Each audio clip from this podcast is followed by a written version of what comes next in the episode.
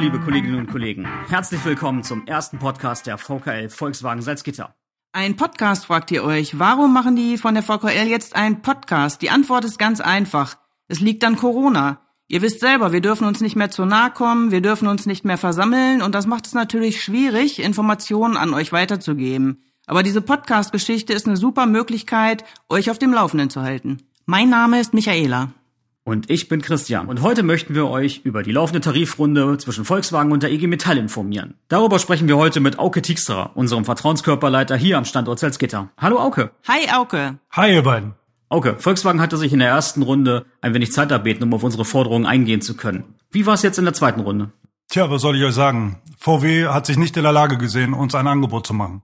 Also das finde ich jetzt echt ziemlich enttäuschend, dass Volkswagen auf keine unserer drei Forderungen eingegangen ist.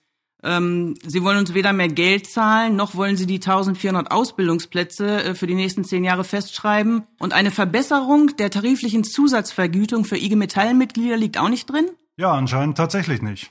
Beim Thema Geld verwies Volkswagen auf die wirtschaftlich angespannte Situation, die Lieferantenschwierigkeiten und sie verglichen sich natürlich wieder mit anderen Automobilherstellern und deuteten natürlich auch gerade auf die laufende Wende von Verbrennern zu Elektrofahrzeugen hin. All das kostet viel Geld und somit sehen sie sich aktuell nicht in der Lage, ein Angebot zu machen. Bei den Ausbildungsplatzzahlen verwiesen sie darauf, dass sie diese ja noch betrieblich geregelt sind. Ihr wisst das vielleicht noch, in der Roadmap haben wir die bis 2023 geregelt und wollten sich lieber mit uns darüber unterhalten, welche Berufe wir in Zukunft ausbilden. Da wir also auch dort keinerlei Bewegung sehen, wird zu diesem Thema eine Expertenkommission gebildet, damit es thematisch dort endlich mal vorangeht. Die Forderung zur besseren Freistellungsmöglichkeit für Mitglieder der IG Metall beantwortete Volkswagen erst auf unsere Nachfrage hin. Und da auch dort überhaupt keine Bewegung zu sehen ist, werden wir das in einer kleinen Kommission jetzt genauer besprechen müssen. Aber als Fazit kann ich sagen, dass Volkswagen keinerlei Angebot gemacht hat. Das ist ja komisch.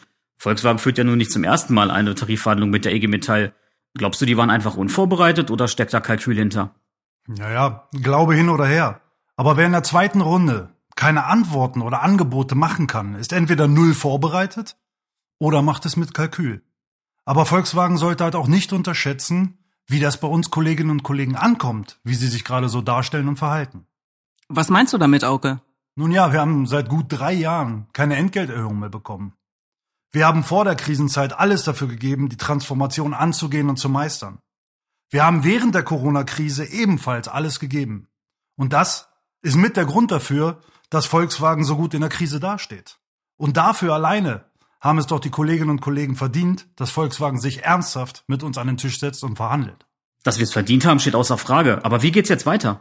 Wir haben die dritte Verhandlungsrunde am 23. Februar. Dort ist Volkswagen gut beraten, die Ergebnisse aus den Kommissionen ernsthaft zu diskutieren und ein vernünftiges, wertschätzendes Angebot zu machen. In der Fläche zum Beispiel drohen die Arbeitgeber mit Verlagerung ins Ausland und erwarten keinerlei Streiks während der Corona-Krise.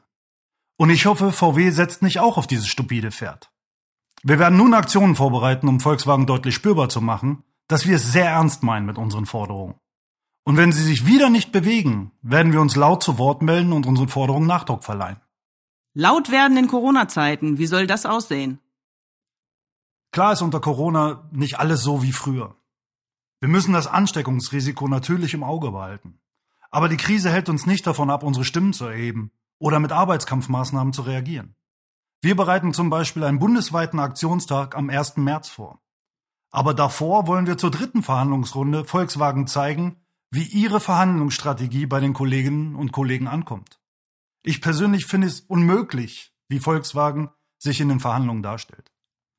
Es würde ihnen gut zu Gesicht stehen, sich ernsthaft mit unseren Forderungen auseinanderzusetzen und nicht dieses übliche Klagelied anzustimmen.